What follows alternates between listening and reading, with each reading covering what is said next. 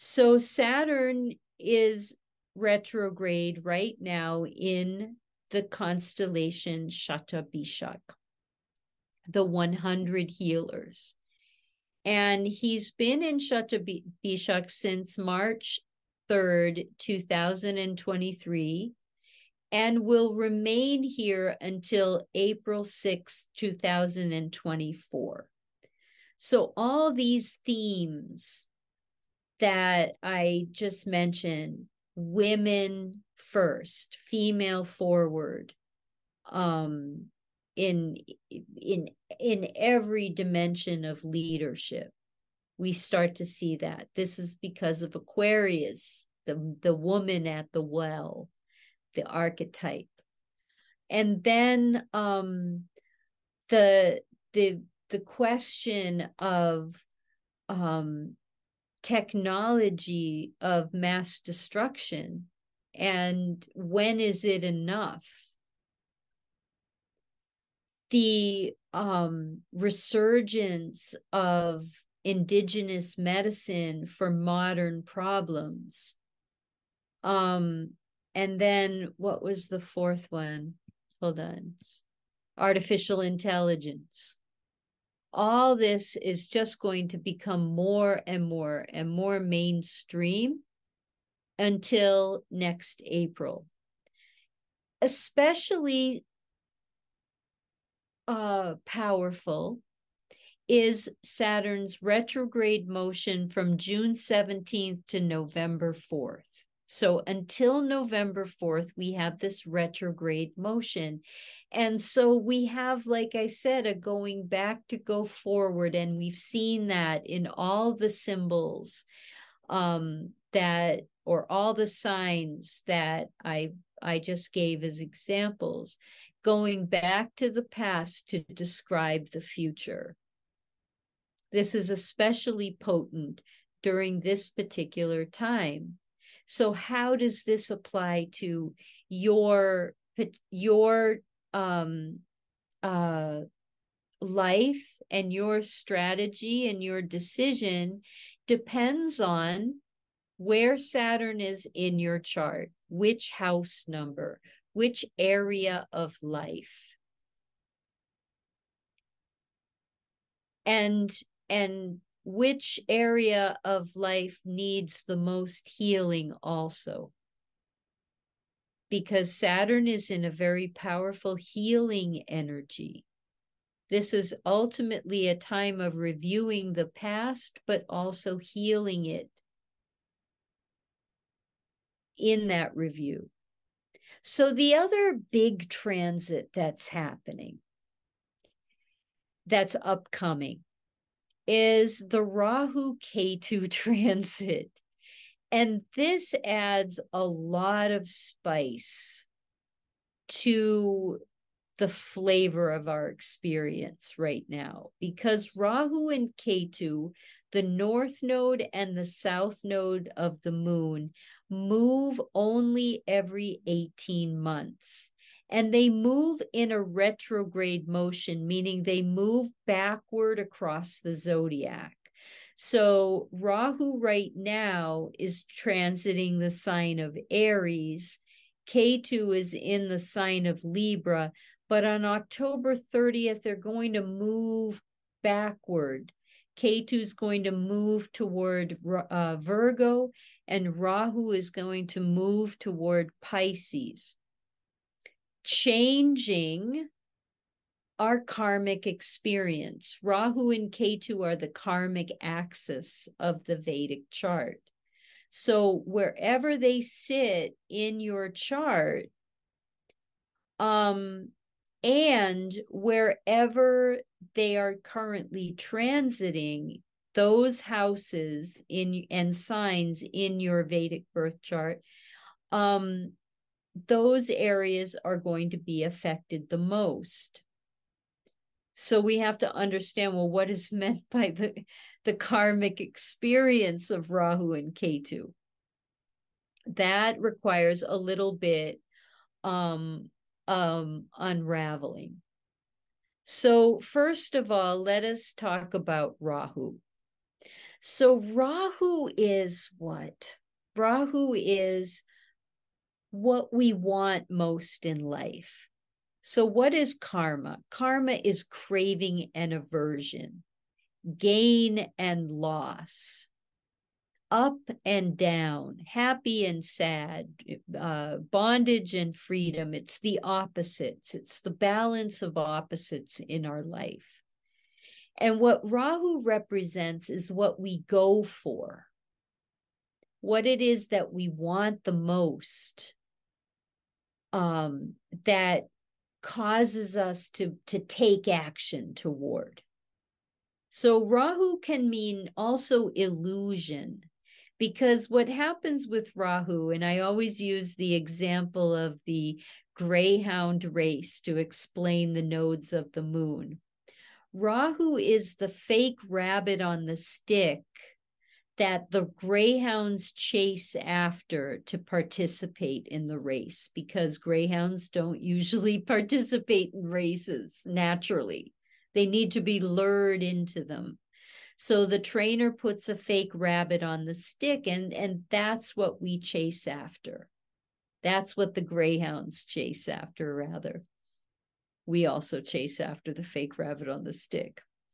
Um, but they chase after it thinking that it's real. So Rahu functions like that in our life too. He's the fake rabbit on the stick, the things that we think that we're going to get. But when the greyhound gets back to the pen, he never asks, Oh, hey, what happened to the rabbit? right? So Rahu functions similarly. He pulls us into a karmic situation that it's of our own making because it's what we thought we wanted, only to find out that we got something else. This is the flavor of Rahu. So Rahu is going to be moving October 30th through what is called the Gandanta, through the reverse Gandanta. And some of you guys may have um, heard me mention this word before. But the word Gandanta means the karmic knot. So, as this planet of illusion moves through this karmic knot beginning October 30th, we start to get a review of wow, all the ways that we spun our situation by things that weren't real. we we're we're dealing with the effects of of of um a cause that was inspired by something that I thought I wanted originally. But here's what I got. And this time, October 30th, um, through I think um, the end of November, Rahu is going to be moving through this twisted knot at the same time that Ketu is moving through the Chitra nakshatra. So Ketu is currently moving through Chitra, which is the realm of Maya, the realm of illusion. And Ketu is the wise greyhound. He's the one who knew that the rabbit wasn't real to begin with and never left the pen to participate in the race. So as Ketu is moving through um,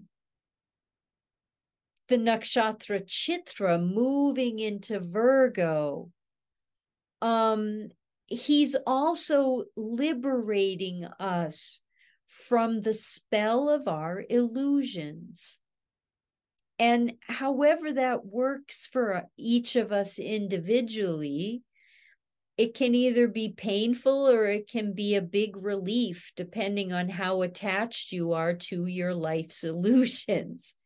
If you're feeling like, oh my God, like I'm having an existential crisis that nothing makes sense anymore. I just have come to the end of my rope. I don't know what to believe in.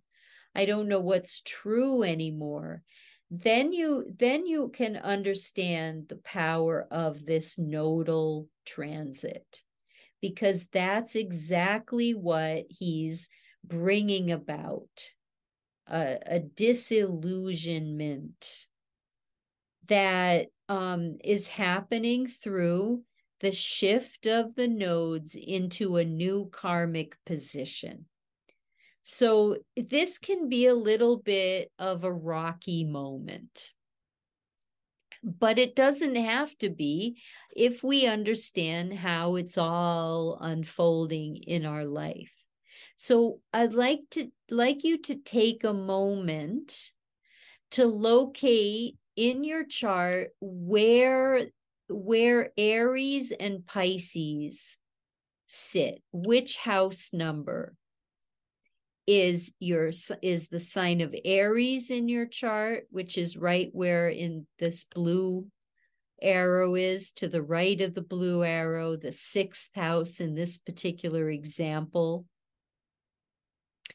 And where is Pisces, which is the fifth house in this particular example?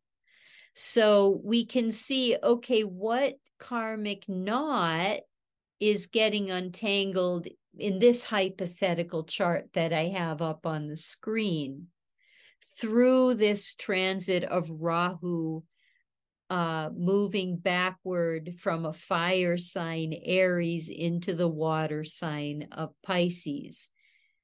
This is really a, a powerful metaphor, moving from the fire sign of Aries into the watery sign of Pisces. It's like cooling off, dissolving, releasing, what in this case sixth house into fifth house would be struggles into purpose.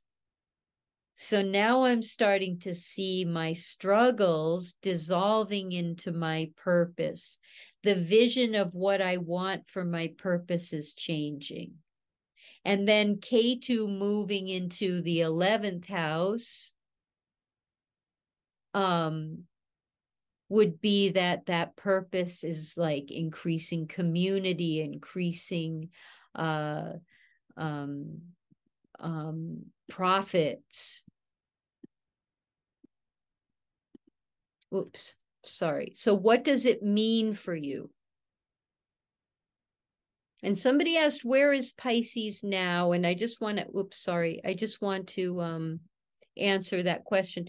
Pisces always stays in the same place in your chart. These these boxes are always the same meaning what they refer to the signs and incidentally if any of you haven't seen my um, uh, tutor, my tutorial on how to read your Vedic birth chart. It's a master class. You can check it out in the um, Facebook community or uh, you can drop us a note in customer service and we'll direct you to it so that you can get a tutor uh, a proper tutorial in what all these boxes mean.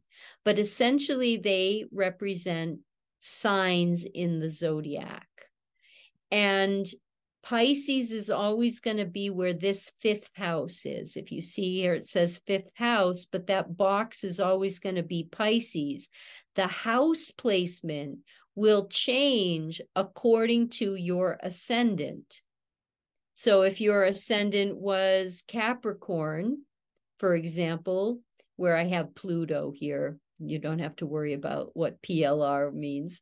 But Pluto, um, Capricorn would be your ascendant and your first house, and Pisces would be your third house, but the box would always be Pisces. Okay. So sometimes we need to hear this a lot of times um, before it sinks in. So um, that master class can really help you.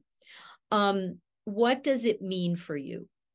So take a look and see and and see which house is Rahu moving from?